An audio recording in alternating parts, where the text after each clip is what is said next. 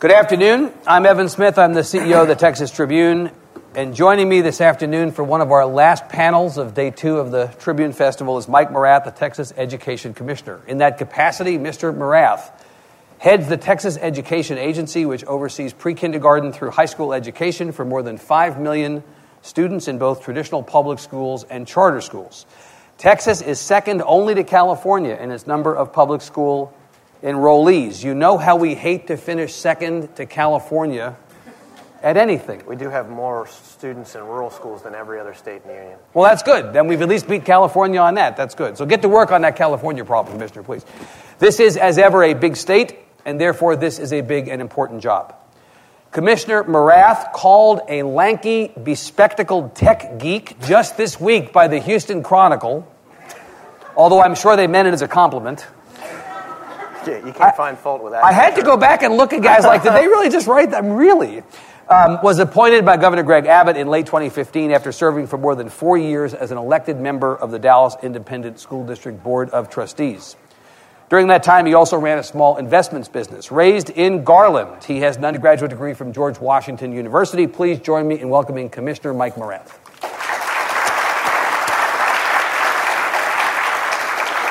Commissioner, thank you very much for being here. Thanks for having me. Um, as we were talking before uh, uh, we came out here, I believe we were having this conversation. Harvey has changed everything in Texas, has it not?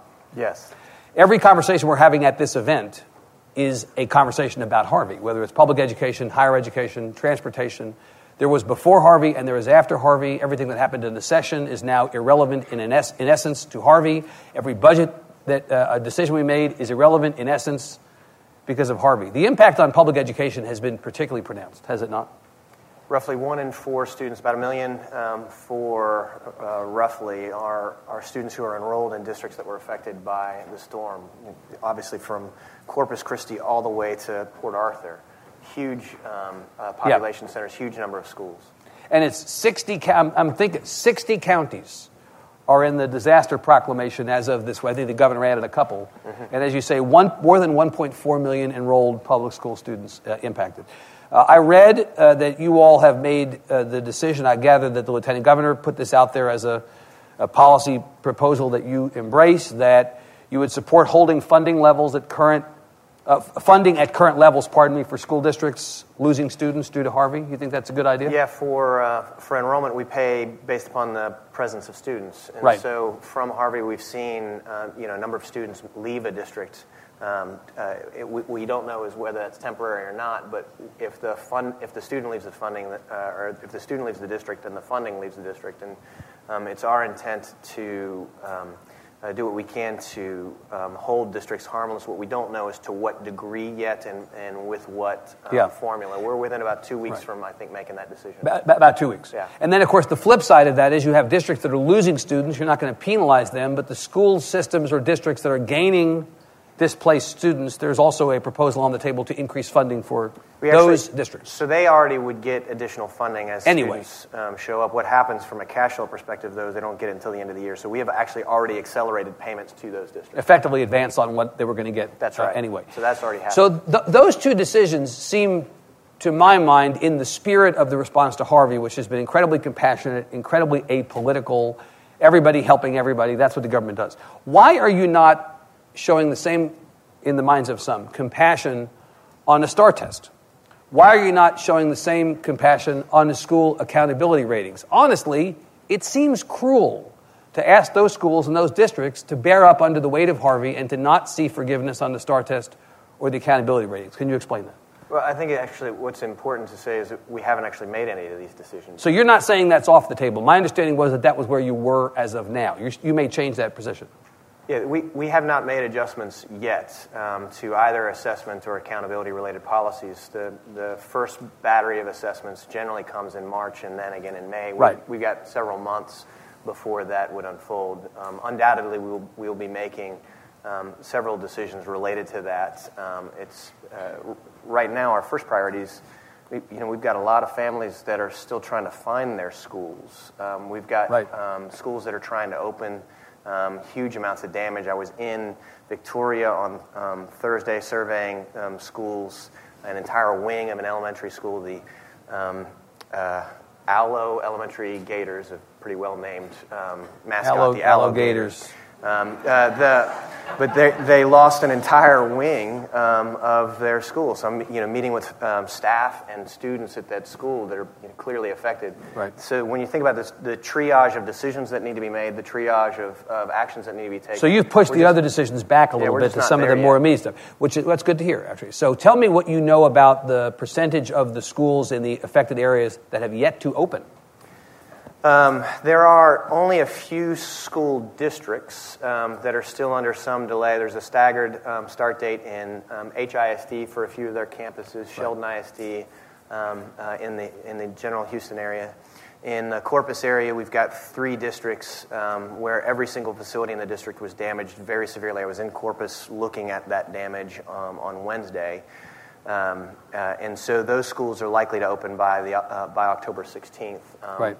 Um, uh, uh, and all the other schools have opened. In, a, in the greater Victoria area, all the schools have opened. And in um, um, sort of general Beaumont area, um, uh, the, there's a, still a few um, uh, districts that are looking at uh, staggered starts. Um, there's, there's a distinction made between districts and campuses. Okay. Um, if, if you're, uh, say, a one campus district and your campus was wiped out, your district's wiped out. If you're a 50 campus district, you could have lost a campus, but you might have room in other locations. To where rea- students- reallocate students. That's re- right. And so right. you have a number of schools that are going to be out for quite some time. They've, Right. uh, uh, um, uh, we think there's a few schools that are going to have to be completely torn down and rebuilt. Um, and then there's a number of schools where a wing is damaged. There's Yeah. very significant remediation. It's a year's uh, uh, construction project. There, there's no plan, Commissioner, for this, is there? There's no way to have predicted the level of damage, the magnitude of the devastation. So there was no TEA in case of emergency break glass plan, right? Uh, so nothing the size of Harvey has ever happened before. Right. Um, uh, we have been faced with hurricanes before, uh, most recently in Texas, Ike. Um, and so there were a variety of um, dispensations made to districts then um, that we were able to sort of dust off the playbooks um, and execute quickly. A bunch of grant deadlines extended, these sorts Right. of things.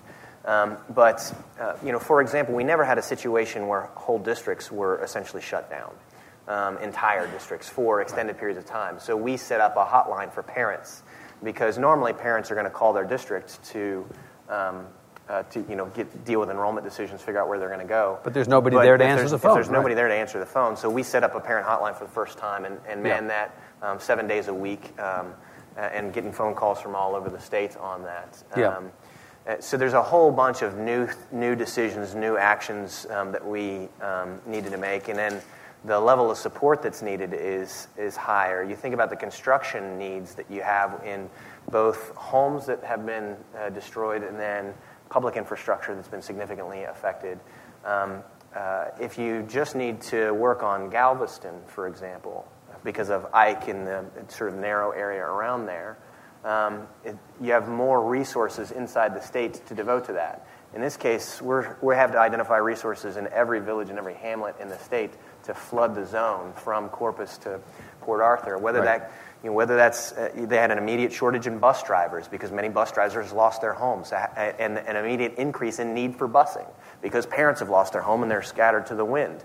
Um, You had, uh, you had one, I think, did my uh, colleague Brandon Formby report, I hope I'm remembering this right, one in seven cars? I, you- think in the Houston area. In the yeah. Houston area was lost in this storm. Yeah, so we've seen a significant increase in, in busing. People having a difficult time just getting their kid, assuming the school's open, assuming they didn't lose everything and that they can keep their wits about them. They want to get their kid to school. Now suddenly they have no vehicle. Yeah, and so you think of the other needs. So we know from, again, prior um, hurricanes, both in the, in the state and, say, Katrina, the need for counseling supports for students is going to skyrocket. And not just Right. students, but some staff. Um, I, I, I talked to a, a, a staff member in Gregory Portland ISD, a teacher, um, phenomenal chemistry teacher.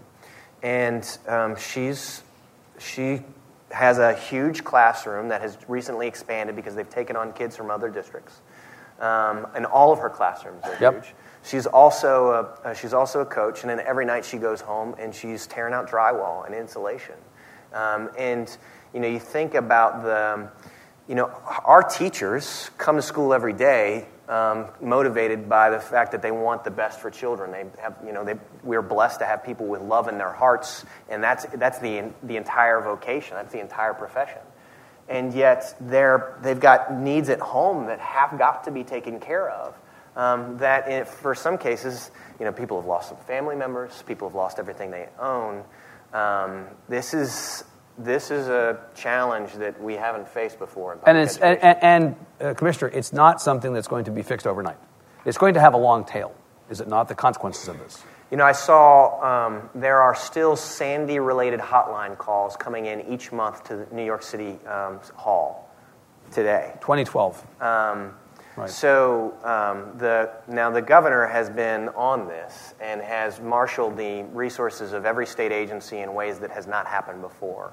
Um, has gotten commitments from FEMA and from our own um, sort of state version of FEMA TDEM for procurement um, support that has never happened before and is committed to, to um, uh, responding to the storm more quickly than has ever happened before. And we're already seeing evidence that that, that commitment is paying off, certainly um, what we're trying to do in TEA to be responsive. Yep. H- have you been able, Commissioner, to quantify the economic piece of this, what the dollar amount necessary to address all this? I was alarmed, I can't say entirely surprised, but alarmed a couple of weeks ago, not long after the storm, when Richard Carranza, the superintendent of Houston ISD, put the estimate of the financial hit to just HISD to be $700 million. Just HISD. Yeah. That's one district that's obviously a disproportionately large district in a disproportionately hard hit area. But you're talking about what for the entire affected portion of the state? Yeah, we have. Um, estimate? I mean, there are, uh, at, at, our last count, and these counts are um, subject to change, but there were 52 catastrophically damaged campuses in Texas. Um, uh, there are another 200 and change severely damaged, another 600 um, and ballpark um, uh, minimally damaged. The, the, uh, and then, then the, the rest, there's probably 2,500 campuses in the affected region. Yep. The, um, so the rebuild costs related to those campuses, we haven't talked about other school district facilities, right? There's athletic content, um, uh, yep. you know, complexes, that sort of thing. We're focused just on the campuses where the, the kids spend the majority of their time. So um, you know, there's huge rebuild costs. Um, then um, then there are other ancillary costs. Um, you know, we, we, we have not, um, I certainly have not loosed, um, loosed sight on the fact that most of our, um, you know, our, our, public schools are financed through local property tax collections.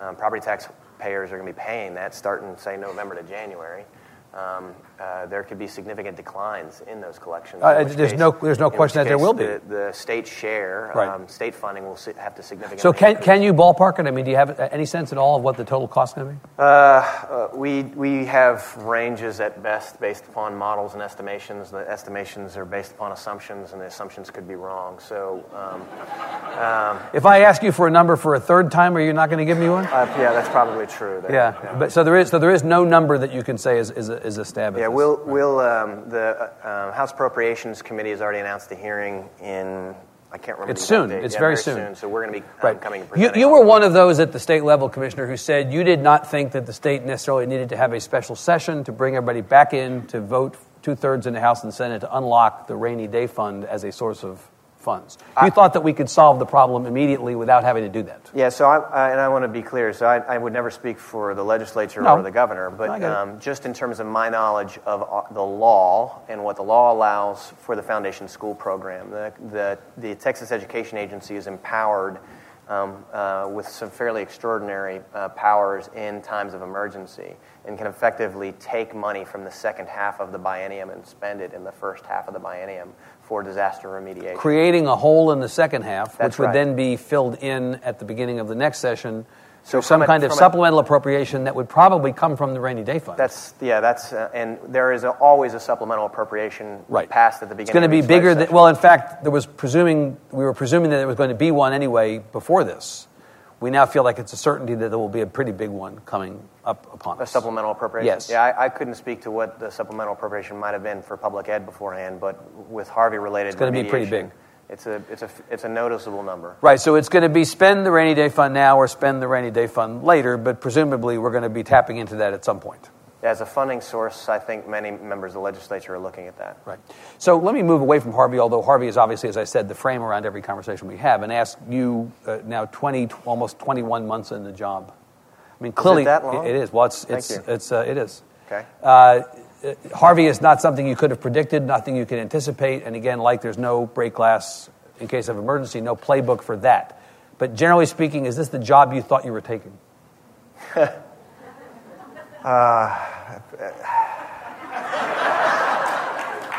You know what? Dallas is nice this time of year. You could be, you could be back on the DISD board, minding everybody else. You know, just just do your thing. Y- Generally speaking, it, it, it is roughly the job that I was anticipating, yes. Um, obviously, you can't anticipate um, something like Harvey, No. um, which has actually become all consuming in the last month.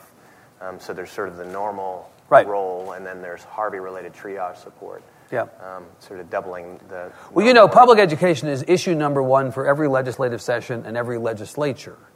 Everybody's affected by the decisions made by that legislature on public ed. Public ed affects everybody's lives, whether they have kids in school or not.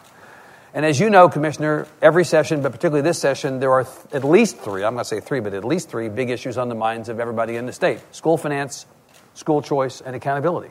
They seem to be things that we fight about, talk about, discuss, debate every time. This legislature did not act at all on finance or choice to the degree that some in that building wanted.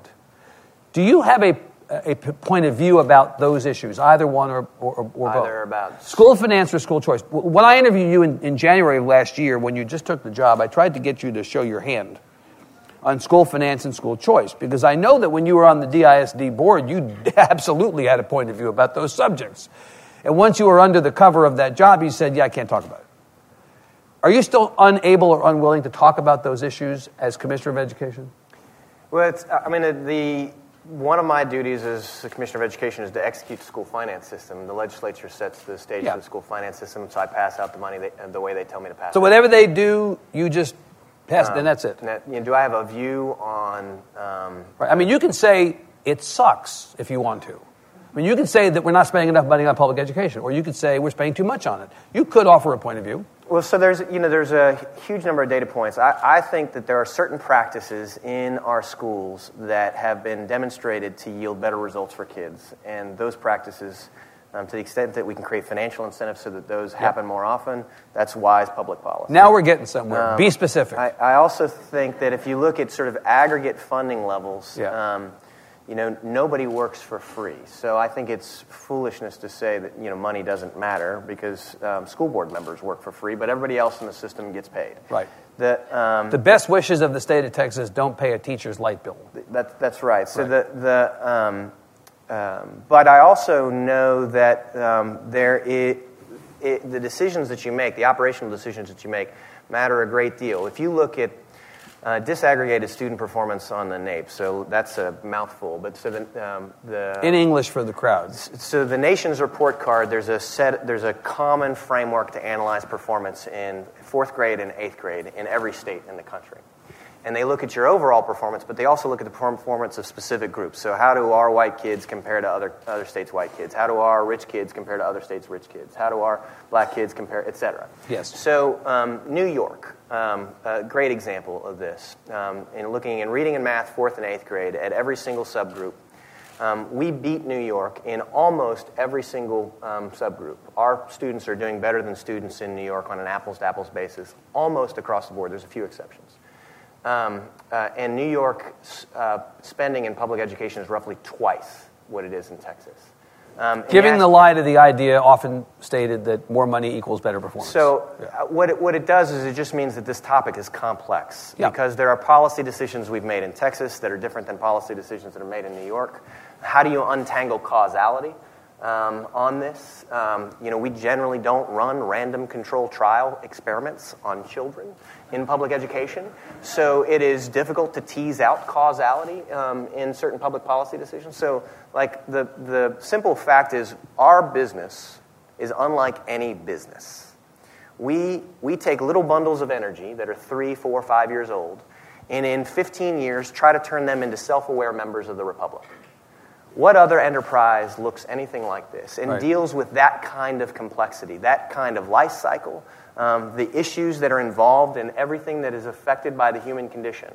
So it's, it's the reason I don't give you a straight answer is because there is no straight answer. But Any- did- anybody yeah. that tells you that this is the solution, that this is what has to happen, they, they, they haven't spent a, a week in a teacher's. But, but you said, Commissioner, that there were certain aspects of the way school operations go that have been proven to be more successful at helping kids, and it somehow gives you a clue as to where we might go on the finance piece, right? Sure. I mean, that, so can you give an example of something that you're particularly interested in that in turn may tie back to what we should or should not be spending? Something that you have seen that is working or is a hopeful sign for public education in Texas. Well, so we, you know, uh, if you um, if you are able to um, provide um, the highest quality instruction, the highest quality instructors to the students who are most at need, that has been consistently demonstrated to work for those students. So places where that have created these kinds of financial incentives to concentrate that kind of talent, Right. That that works. We know it works. Um, the um, And, and, and the shorthand of that is let's get the absolute best teachers we have and put them on the hardest to educate kids or the kids who need the best teachers the most. Yeah, I mean, I think the, sh- the shorthand belies the complexity of it because how do you distinguish? Okay. Um, uh, and, um, and, and you can't force people to work um, in places. No, but as you work. said, you can create incentives. Yeah. So, um, anyways, that, that seems like a, um, uh, a wise uh, uh, choice for, for people Well, and in fact, you, you have uh, on your website, and I, we've talked about this before, so I know this to be the case, that you articulate four goals for the agency and for yourself as commissioner. And the first of those is recruiting, supporting, and retaining teachers and principals. We know with- personnel matters. We know without question that the Right. teacher in the classroom is the most important in school factor that affects the outcomes of our students. And what we do to Yeah. love on those who love on our kids Right. is of paramount importance. Um, The, the, jer- the jerky question from the press in response to that would be if that's the case, and if you believe that budgets are moral documents and they tell you about your priorities, do we live those words through the way that we appropriate on public education? If we think that teachers and personnel generally are so important, do we do enough to demonstrate that as an appropriator? Well, let's let's the, the, you know we have a we have a system. Um, we have our own little mini federalism, right? The legislature does something, and then local school boards do things. There's a lot of uh, sort of division of authority, and so money is generally passed to local school boards, and they could um, allocate more money to certain campuses and higher higher teacher salaries to certain campuses. And, and In other words, local control. um, and and uh, or they can choose not to do that. So in Dallas, before I left, we chose to do that. Right. Um, in fact, we cho- chose to create a, a pathway so that our highest performing teachers could get paid um, six figures. I think that that's absolute necessity in public education. But, but you understand, uh, Commissioner, that one of the challenges within the realm of school finance these days is that the state has taken on an, in- a decreasing share of responsibility for funding public education, and property taxpayers and local communities are taking on an increasing share. That's, um, that's really a tax policy question. Because what you're talking about is method of finance. Right. When I was, was I, when I was on the board in Dallas, I spent all the money we got. I didn't care where the money came from. Okay. Um, and so what you're now saying is should we fund schools with sales tax? Should we fund schools with excise tax? Should we fund them with property taxes? And to what extent? That's um, because it- It's immaterial to you. um, because we, we pass out every bit of money that um, we're allocated to pass out, and that goes those go to local schools and they spend. I guess I'm asking you, generally speaking, as a matter of principle, do you think the state should be taking on more rather than less of a responsibility for funding public education? I mean, again, it's a, it's a, that's a, fundamentally that is a tax policy question. And not one that's in your purview. yeah, right. Right. Um, what about the idea of school choice? This has come up time and again. I no doubt it will come up again and again in future sessions. We have to be reminded or point out to people it's a continuum. School choice to you may not mean the same thing as school choice to me. School choice can be I'm a parent of a kid in a public school, I'm unhappy with that school, I want to move my kid to a different public school in the same district. That's a form of choice. Right. And then the continuum extends all the way out to vouchers. A lot of stops along the way. You have a point of view about school choice. I, would probably add one on the other end of your spectrum. Okay. I can move. I can buy a house in a different Physically move. Yeah. I, I want to come back to an anecdote. We'll come to this in a I want to come back to an anecdote that I reminded you. We talked. that's, yeah. that's exactly how we so exercise it in my family. your family was in West Virginia, and you Uh, wanted Virginia, uh, Virginia. Virginia. Pardon me, Virginia. And you wanted we were like 100 yards from the border. so I was like, yeah. From the press's perspective, it wouldn't warrant a correction. That's- that was within yeah, the margin of error. yeah. Okay. So In the Appalachian Mountains. PolitiFact would rate that mostly Yeah. true. So, all right. Um, you're going to move to Texas, and your mother calls TEA before you move to Texas, as the story goes, to ask, where should we move because I want my kid to go to a really good school. And calls and doesn't get a response, and calls and doesn't get a response, and calls multiple times. And finally gets a sympathetic ear at TEA, and the person says Garland. Go to Garland. They just created a. Um, uh, this was a. How, and you were how old at the time? Uh, I was um, 10, 9. Right. Nine. So your mother exercised her choice to move to a community that had, A based on what she was told, a better school. Yeah, school that. Um, That's a form of school choice, her little boy was going to get a great education, and so she was told. Yeah. That- that's a form of school choice. And I, and I, I really did. I benefited from from the best public school that you could, uh, uh, public schooling that you could get. I, my high school that I went to, um, I got a full international baccalaureate diploma, which was relatively rare back then, still fairly rare. I got came out of high school with 36 hours of college credit, which was unheard of back then. Um, it's, it's now a little bit more normal. I, I was in one of five. I've, I've subsequently looked this up and learned this because you're not exactly studying education policy at, at the age of nine. The, um, I was in one of five public high schools in Texas that had three years of computer science At the time. at the time. Wow. Um, and So you were lucky. uh, so I, uh, I was extraordinarily lucky. Right. Um, absolutely. And, uh, and, and how does that, how does that happen? That's, you know, the, you've got a number of parents that are exercising that degree of school choice because Right. um, they have the, the uh, wherewithal to do so. so where is the Morath preferred point along the continuum of school choice? Again, you were at DISD. You were known to be somebody who was a disruptor in your thinking. Um, you like to throw other term. You, uh, other people would use that term, but yes. Okay. Well, but no, but is, it, but is it not true that you were? I mean, your brand, the Morath brand, as a DISD trustee, was he's the guy who thinks out of the box. Okay. So think out of the box for us. What should the proper way for the state to be on that continuum be? Where well, should we I be? mean, uh, what I what I would like ideally is I'd like to have every kid in Texas have the same opportunities that I have. I have had in, in our schools. what would that And, entail? Um, it, uh, well, I mean that's a that's a great question. We have time for you to answer it. this isn't TV news, buddy. We got a little bit of time here, so go ahead. What would it take? What would it take? I mean, I, I like the, your aspirational answer. What would it take? how do you how do you replicate the kind of um, uh, the kind of environment that I was able to be exposed to in my public school environment? Um, the the nature of the the curriculum, the nature of the course offerings, the physical capital in those schools, the human capital in those schools. Um, uh, it's extraordinarily difficult to replicate that. Um, Yep. But I, I can tell you it does take resources. Does it take resources from the state to parents, or does it take resources from the state to public education? Just going to keep asking this different ways and see if we get somewhere. I mean, do you, do you think that we need to look outside the traditional realm of funding public education, where we just spend more money on public education, or look for ways that we can stretch the dollar? We, we have about five, we have 5.3 million souls in public education. There's not going to be one answer to that question. It's, it's both and, not either or. Yeah, I think Were you sympathetic to the discussion during this session that we needed to go to a scholarship, pro, you know, some sort of scholarship program, either funded by business or others, or some kind of a pilot to allow for special needs students to have choice outside the traditional options? Were you sympathetic to that? Yeah, I think we, um, we at TEA, we, we generally need to do um, a great deal more to support our um, special needs students across the board. You. Okay. Um, on accountability, this is a tough topic. I feel like I've been in, I've been in Texas 26 years. I feel like there have been 26 different ways of rating the public schools in the time I've been here. And it's always this is the answer, and then it's no, we have to actually go back and, and redo it. Are you happy with the way you're rating the public schools now? Do you think TEA is doing a good job? Are you happy with the regimen of accountability measures, ratings, the method of deciding who's good and who's bad now? I I always think we can improve. Um, uh, so let me start there. Um, I also recall, again, my time on the board uh, in Dallas, essentially my chief responsibility as a board member is to ensure that our schools are improving for students. Right. And so, how do I create a mechanism to find out whether that's true? Um, how do I know whether the, the school is getting better?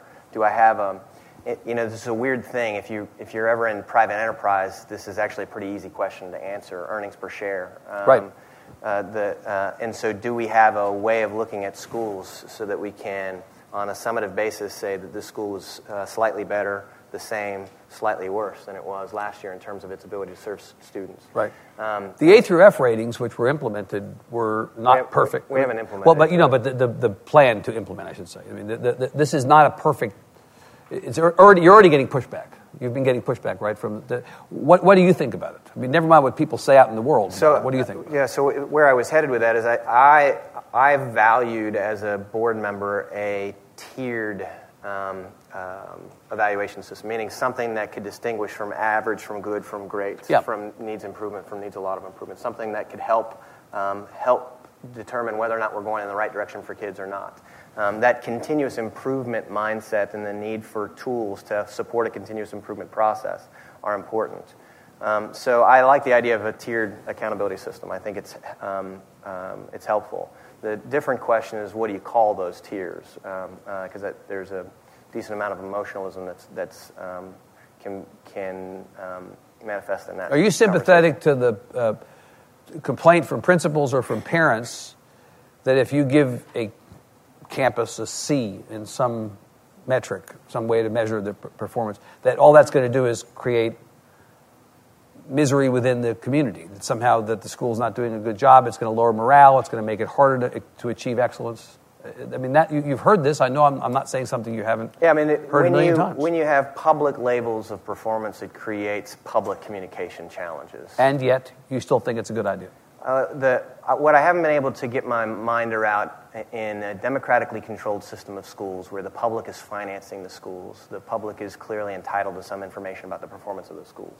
Yeah. Um, and so, how do you how do you ensure that you are meeting the needs of your of your republic, um, meeting the needs of your parents, while also supporting um, a, um, a, culture in the schools that supports innovation and risk taking and, and the, the kind of work that we need to do to, to support our students. It's a difficult balancing act. I, uh, I asked you about the legislature, and you said, I think correctly and helpfully, we're in business essentially to execute upon the will of, of the legislature. When we were together in El Paso, January of last year, I asked you who you worked for. And I meant, did you work for the people of the state? Or did you work for the governor as an appointee of the governors? And therefore, was the agenda that you carried our agenda, or was it the governor's agenda? I hear you talk about executing upon the legislature's act. I wonder if you work for that. Can you help us understand, like the agenda that you come to work every day, communicate to your many employees at TEA, the work that you do, is emanating from where and from whom? Um, it's a complicated question. The, sh- the short answer is um, I exist solely to help improve the lives of 5.3 million students. Right. Like that's that's what I get up every day thinking about. That's what we try to drive um, our work towards um, at TEA. Um, however, you know we this is a system of laws. TEA is in fact a creation of the legislature. Right. Um, are you insulated uh, from politics? Um, are you? I'm not being paid by the public. Uh, that's fair. Fair point. So um, the the this the I don't think that anybody in a public position is is fully insulated, but we, I have not felt any pressure not to do what I think is the right thing for kids. That's what I'm getting at. So yeah. if there's a political fight, whether it's within parties or between among parties, over some of these issues, school choice, school finance, you don't feel brought into that fight. No, you, in, you in do fact, your thing, and then you let them fight over here, and that doesn't make a difference. Yeah, and one of the roles that I have is actually to try to provide unbiased information to policymakers. Um, and so, the, you know, given the data that we have on um, right. what we know, the information that I receive from teachers in the field, like the, I have to be that information conduit to members of the legislature uh, to, to try to help inform um, their deliberations as much as possible. Because obviously there are issues that are directly public ed issues, and then there are other issues that become public ed issues, or at least don't start out that way or appear that way, but then they ultimately are. And I would use the example of the bathroom legislation. Were you, as, as, a, uh, as the Commissioner of Education or was the TEA, as the agency responsible for all these kids, brought in on that fight? We have had, we have had no involvement or conversations. That's that. probably, a, you- that's just as well, right? You just would rather be away from that as far as possible. Uh, I can just report that we've had no involvement. on Okay. you sort of answered my question without answering it. That's good. Um, I, I'm, I'm concerned, Commissioner, and I think a lot of people in the state are concerned about the future, right? We're all worried about what's going to happen uh, in Texas in the future. Past Harvey, looking past Harvey to the future of Texas. The state's population is going to double between now and 2050. We're just under 28 million Texans. We're going to have 54 million Texans by 2050, 33 years from now. Do we have adequate public education infrastructure in place to accommodate that growth? Um, In terms of number of schools, in terms of. You're adding uh, 82 training, 82,000 kids to the public education system a year right now?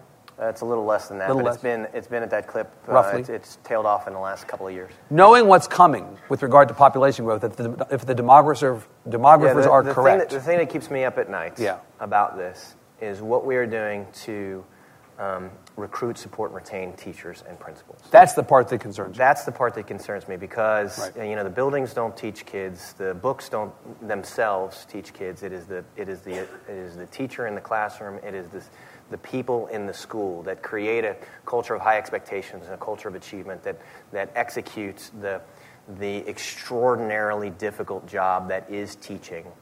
Um, And if you know then, Commissioner, that that's your priority if the population is going to double, let's stipulate that's the priority. What do you need that you don't have at your disposal to make what you need to happen happen? Um, it's the, the, the question is, is, is have we, um, um, we at TEA have, have some resources to, to um, address this. It's in fact part of our strategic plan. It's not the number one priority in our strategic plan of um, entire s- suite of initiatives with funding from both state and federal sources that are used to attack this, um, this issue head on. But um, I, I still come back to um,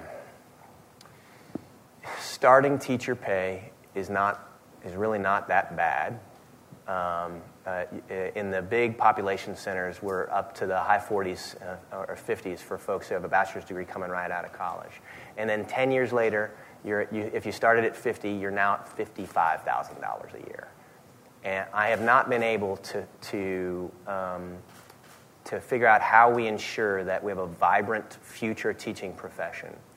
Um, if we have not figured out how to attack compensation so that these professionals who are of the highest caliber, who, uh, that require the highest degree of cognitive skill, that require a degree of energy that is sort of unbounded, um, and in fact are motivated by a sense of love, that we are recruiting and retaining them in this profession when there are so many other professions that can pay them more um, uh, given their skill set. Um, and uh, and I, that, I think, does require some serious attention um, if we're going to double the size of our state um, uh, over, the, over the coming years and ensure that we continue to deliver effective educational outcomes to all of our kids. Got to attack that. So the second thing that I want to ask you about is urbanization. You know, this idea that is quaint and is really antiquated, honestly, that Texas is a rural state or a ranching state or an ag state. The reality is that Texas now has three of the 10 and six of the 20 largest cities in the country, more than any other state. Texas is an urban state. Are we uh, situated from a public education policy standpoint like an urban state? Are there issues that you see on the horizon because that urbanization is only going to increase, not decrease over time? Are there issues you see on the horizon that concern you that we need to work on as it relates to being an urban state and therefore the public education system has to be bent in the direction of urban public ed? So, I still I still come back to the issue of um, recruiting, supporting, t- and and It's, it's si- teachers. similar or same. because response. Um, you know, I, I can't forget the fact that I was I, you know I grew up in a small town in an old coal mining town in the Appalachian Mountains. We had uh, 130 kids in my school. We had 600 kids in the in the, or 600 people in our town. Um, and um, when I travel the state, the, the canaries in the coal mine, the people who are screaming the loudest about the need for, um, the need for teachers, need to figure out how to retain them, the need to figure out how to support them better and, and, and recruit them. They are schools of high poverty in our urban centers, and they are rural schools. And they are sque- screaming equally loud, and they face equal challenges. Um, but the difference is that the population of one is growing, and the population of the other is is not. And, and, we, have, and we have huge needs to, to um, grow the pipeline into the profession. Um, yeah. and, and, we have huge sort of equity needs to ensure that that um, pipeline can service all of our students. Um, uh, I, don't, I, don't see, I don't see any major public policy question about this urban versus rural uh, dichotomy that um, I think negatively affects us. That we, we have an equal need um, yeah. for, uh, for teaching talent um, and, to, and to improve the support of our existing teaching force. Um, okay, so let's see if, if teachers are the answer to the third thing, and that's demographic inevitability. We know where the population is headed from a demographic uh, point in Texas. One of the things you said to me, again, back in January of last year when we sat together, you were just brand new to the job. This is the quote The future of the state is delivering great results for black and brown kids. You said that coming in the door you knew that the future of this state was going to be less Anglo, and that the challenge for the public education system is to address this demographic inevitability head on. How have you done so far at that? And given what you know about where we're headed, what are you prepared to do to meet it head on? Um, so, as you correctly anticipated, a huge portion of the challenge is, is again, back to what we do to recruit, support, retain teachers and principals. Um, that um, are, are properly trained, are properly recruited from the same communities, um, uh, effectively recruited, and, um, and then hold all of our students, regardless of, uh, of where they come from, to similarly high expectations. Yeah. Um, uh, but you know, there's there's other issues. Um, let's sort of move past black and brown for a moment and just talk poor and not poor. We have roughly 60% of the kids in the state of Texas are eligible for a free or reduced lunch. Um, that's before and that's today. That's not 2040 or 2050. That's, that's right. That's, that's today. Right, that's right. Uh, and that's before Hurricane Harvey also just created right. a huge surge in students who would be classified as homeless. Um, so the um, this question of how do we how do we create um, a system of public education that can consistently deliver high quality results even from students who um, lack the resources that you know a, a mom that calls TEA nine times um, uh, and can can choose to move where they want to. Yep. Um, uh, what do we do about that? Um, we uh, we have some evidence of some stuff that actually seems to work quite well. Uh, we, we um, I commissioned a longitudinal study um, in uh, of TEA data. Uh, going back to 1999, of a cohort of students who um, participated in pre-K in Texas public schools. Um, and in order to participate in pre-K, you have to be eligible. So the eligibility criteria is you already have to have, to be low income, or there's a few other. Right. Um, so we're talking only the students who are eligible. If they participated in pre-K um, in 1999, they're they're persisting through college at roughly a 6.8 percent higher rate than the students who did not participate in pre-K right. in 1999.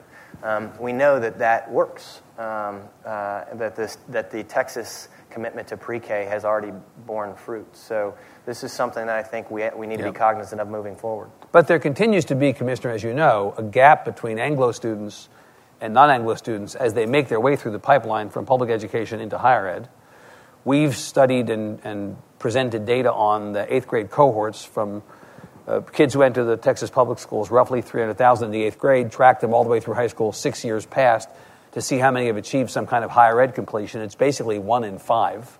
It's gotten to be a little bit better year over year the last couple of years, but it's, it's also, in essence, not getting that much better. But the Anglo students significantly outperform the African American and Hispanic students, although, to your point, I will stipulate that socioeconomic status, regardless of race, is significantly worse uh, overall. What, what do you do about that? Because college readiness is really in your lap. Graduation is not in your lap. That's in Ray Paredes' lap, or the coordinating board's lap, or the laps of higher ed generally. But the college readiness, the prep piece, is in your lap. What do you do about that? Uh, well, we have adopted a strategic plan with four major planks. Number one is what we do to improve our ability to recruit, support, retain teachers and principals. Number two is what do we do to um, ensure that the system as a whole is creating uh, and establishing strong foundations in the early grades and the early years in reading and mathematics because it is much easier to address the achievement gap if you never let it start in the first place. Um, the sort of third key priority that we have um, looks at the other end of the continuum, um, this, this question of relevance and rigor in high school, what we do to, pr- to connect high school to both career and college um, for as many of our um, uh, kids as possible. Um, and then last but not least, our fourth key priority, what, what can we do to sort of wrap our arms around our most struggling campuses to improve um, our lowest performing campuses and, and do it as aggressively, as thoughtfully as possible in ways that um, will, will change the trajectory of those schools and the kids that are in them. And you telegraphed on that last point that that would be a focus when you came in the job. You said, I think with the high performing schools, we're going to pretty much stand back. TEA doesn't need to be messing in that. Right. We're going to turn our focus to the low performing schools and get involved where we think we need to do that. Yeah, what we would like to do, um, and what we've begun moving to try to do, is actually create incentives for the high performing schools to replicate um, uh, as much as possible. Here in Austin, there's a little elementary school not too far from here, Blackshear Elementary. Um, it is a um, it is a radically awesome little school. Um, I've toured it a few times. The, um, uh, What, what about it makes it work? What makes it so radically many things, awesome? but it's got Yeah. um, actually she may not be at Blackshear anymore, but the, it had a phenomenal principal, had um, um, faculty that um, sort of collaboratively create the very rigorous curriculum. Sort of think about sprinkling a little special sauce. Um, uh, extremely engaged in the community, so they view the the, the school as sort of the hub um, of the community. They have, a, they have a, a special focus on the arts. This is not like a test in, this is a walk in, and it's 95% poor Yep. um, school. And um, uh, it, is, it is an A. Uh, we, we don't have an A through F system yet, but it is a, an outstanding elementary school. Can we create mechanisms, can we create financial incentives to help that, that uh, campus sort of document everything that they did, you know, standard operating procedures, then recruit a new um, uh, sort of next leadership team to come in, train under them um, at Blackshear, and then go down the street and launch Blackshear number two. Um, uh, can we do that? So, um, you know, I, so part of this process of improving um, our system as a whole is making sure that we don't let fantastic schools end up just serving hundreds of kids and instead encourage those fantastic schools to end up serving tens of thousands of kids. by, by rep, replicating, Yeah. cloning, in, Yeah. in essence. Um, we've got we, we, we've got about hold one second. We've got about 15 minutes left. We have a microphone here. I'm not going to shut you down. I want you to have the opportunity to ask questions, but please come up to the microphone for the benefit of the group. We will take as many questions as time permit. I will apologize in advance for 525 being our hard out, in part because we have a reception over at the AT&T courtyard, and I know a number of you have been here all day and are thirsty. So, ma'am. Hi, my name is Christine Brogel. I'm with the Texans for Special Education Reform. Um, I thank you for your shout out to us saying that the special needs community is underserved. Um, given the um, plans that you have for under ESSA and through the 6030 um, for students with disabilities, closing that achievement gap, what is your plan? That's going to require coordination between not just the special education community, but the general education community, the administrators, district. It, everybody has to be involved, That's given right. the rate of inclusion that we have in Texas. So, what is your plan to make sure that we do have that coordination and that it's not just a special education problem? Commissioner, what do you say? So um, we have uh, substantially increased the size of our um, organization unit devoted to these issues. I think we've grown by roughly 40 in terms of the um, student or the employees that work for me that are focused on improving special education supports. Part of that has been a um, huge, hugely um, broad effort at in, um, inclusion, at designing our sort of our broad strategic initiatives um, to improve support at the local school district level through our regional service centers in coordination with partnership res- resources. I don't know, were you involved in our recent sort of journey mapping conversations and those sorts of things? No, sir, I wasn't, wasn't but I would love to be. Um, uh, if you can, why don't you give me your card um, Yes, after this? Because those meetings are happening on an ongoing basis right now. I got um, um, a text on my phone related to updates on those, and I'd like to um, have you uh, be a part of that. Thank you, sir. I'd Thank love you. that. We'll jump to the back, back to the front, back and so on. Ma'am. Thank you. I'm concerned about writing, how our children are learning how to Say, write. did you Writing? Writing? Writing. W R I T, yeah, writing, yes. In the state of Texas, right now they're being taught to write 26 lines to pass the STAAR exam, a meaningless test that has no relevance in the real world. So, like, you take Hemingway, who probably could have said much in six lines, Victor Hugo, who could have spent 26 lines just to write one sentence, both of them would, would fail the STAAR test. So, this is ruining creativity, and it's making us teach a false standard as far as. What's, what's your question? She wants My me to question ch- is, change what, our writing what- exam. What do you do about that Yeah. as, Yeah. as- So we're as- changing, the short answer is we're changing the writing exam. So there's a pilot ongoing right now. Um, uh, I'm not sure that it's happening in the Austin area. So there's a few regions um, related to um, uh, what will be the next version of the writing exam that the state administers. It's about a three-year process. We're um, uh, just beginning just beginning year two, I think, um, of that process. So we're in, in process on that. You accept that it needs revision? Uh, the writing exam, I, I do. I, I, one thing I'll comment on uh, is the nature of STAAR itself. So um, there are people who have told me repeatedly that the STAAR is meaningless. Um, I have actually looked at this question. Um, those people are wrong. Um, it's, not, it's not the end all be all of life. That I, I, I certainly recognize. What it does is it assesses grade level knowledge in reading and math. Our evidence shows that students who meet or master grade level on the STAAR by the time they graduate high school have a 60% or better chance of passing freshman level college classes. That is not the same thing as being a meaningless exam. So there is some meaning to it. You understand that, that, that, that that's a controversial position in and of itself. The Commissioner of Education saying the STAAR test is not meaningless these days is worthy of a headline, right? I, I can't comment on that, but I, I, I can just tell you that.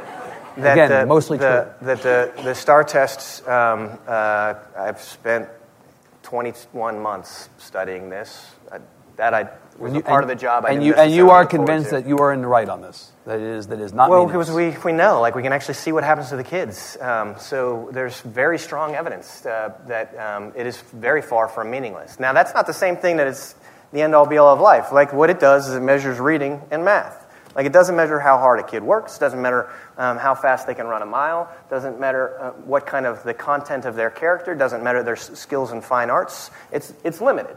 It does what it's designed to do, which is to measure grade level competency in reading and mathematics. Yep. Um, it's highly predictive of then their level of preparation for what comes next, and that's the next grade, and then when you get into high school, college. Got it. Ma'am. Um, so you've mentioned several times. Uh, my name is Megan Doherty. I, I'm an educator in Round Rock School District, and you've mentioned several times that we need to create systems to recruit and retain quality teachers and principals. And I was just at a session previously with the um, legislators who were talking about school financing, and it's like a it's like a big brick wall. And I know from looking at AISD, from looking at Round Rock ISD, we're we're hurting this year for money. Um, and I would agree that the need to recruit um, quality teachers is paramount, but how do you do that given the current financial situation facing Texas? The, uh, so it's the last part of your question sort of belies a specific answer to it, which is compensation matters. Um, and I'm the first to say that compensation matters. Um, uh, that what you know, we've got a. How can we get to a place where you get sort of 17 year old hotshots and you say, you know, you're, you're pretty sharp, you should consider a career in engineering because I don't think you're quite cut out to be a teacher, right? How do we get it to a situation where there's this broad recognition in our society that, that that teachers are professionals of the highest order, that they are um, capable of doing anything, because the teachers that I know are capable of doing anything that they wanted to do, um, and that this cliche that we have that those who can do, those who can't teach, that this is a fundamentally toxic, broken view of the profession. And so, what do we do to change the uh, dialogue so that when we talk to our 17 year old hotshots all over the state, a big number of them want to be teachers. So I think compensation is part of it. Part of it is working conditions. Part of it is simply asking them, like talking to them. Um, uh, you know, if we're going to pull you aside and have career day and a bunch of lawyers show up, let's actually have some teachers talk to them about being teachers as well. So there's a, there's a bunch of things that we need to do um, to affect our ability to recruit into the profession and also retain. These are all interconnected working conditions, compensation, the general public esteem of the profession. We got to stop blaming teachers for all of our problems in this country. Like, there's a lot of things that we need to do.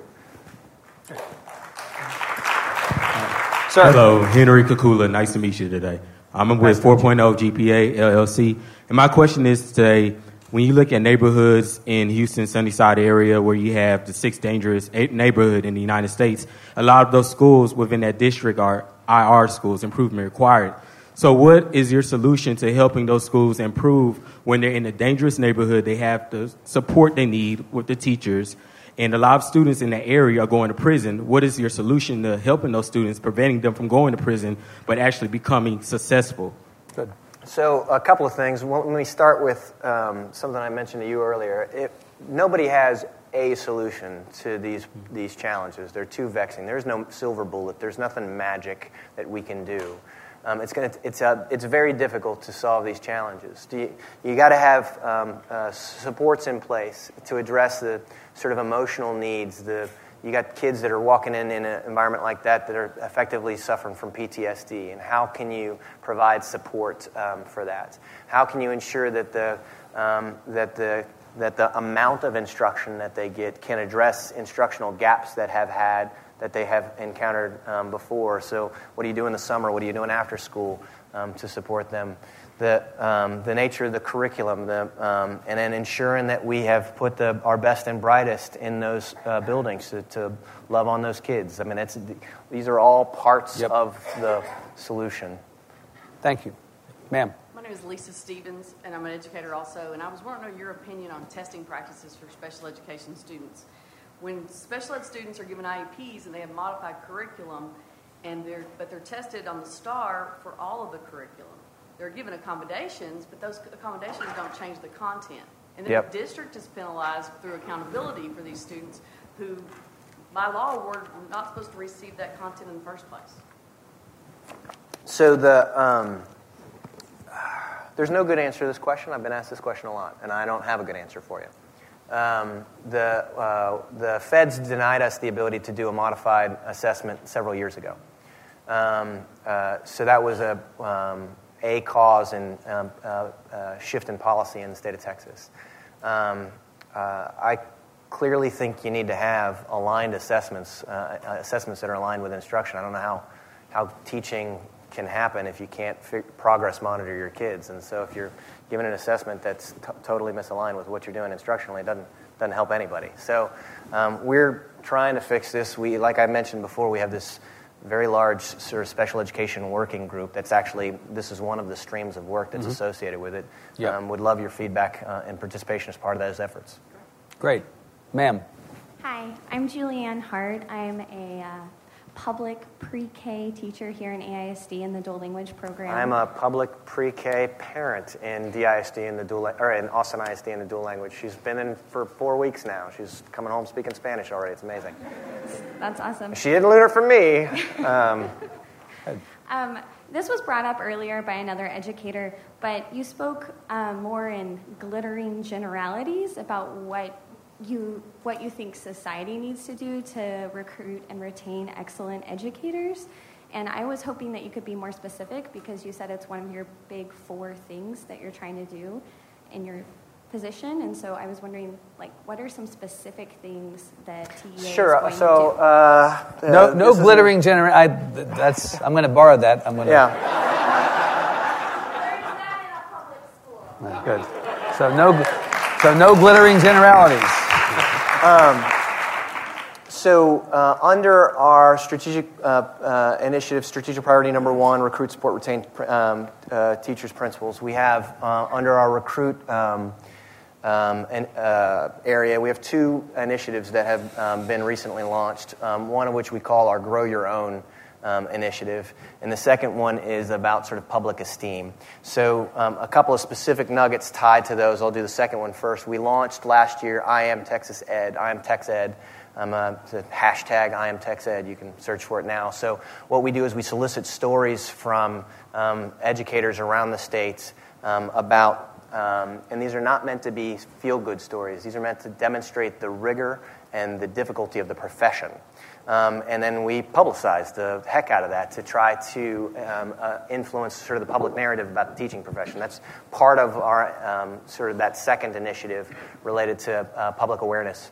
The Grow Your Own campaign, uh, we have a whole series of grants in the, um, that are in the docket related to um, uh, uh, getting teachers um, to be able to do dual, dual credit coursework in high school um, in an education pathway. So I don't know if you're familiar with TAFE, the uh, that's it. So you're familiar with them.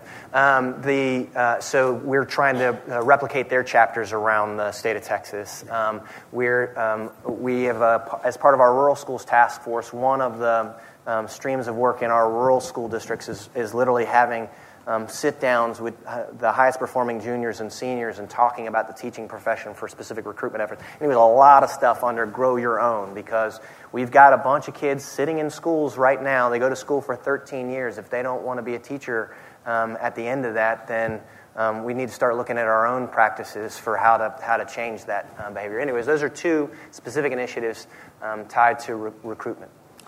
I would love to take every question that people have today. It is 525. Perhaps if you have the opportunity to visit quickly with the commissioner afterwards, he might be able to answer something. I don't know what his time is. I do know that our time is up. Please thank the Commissioner of Education, Mike Morath, for being here. Thank you all for sticking with us all day. Join us at the reception if you like, and we'll see you tomorrow morning. Thanks very much.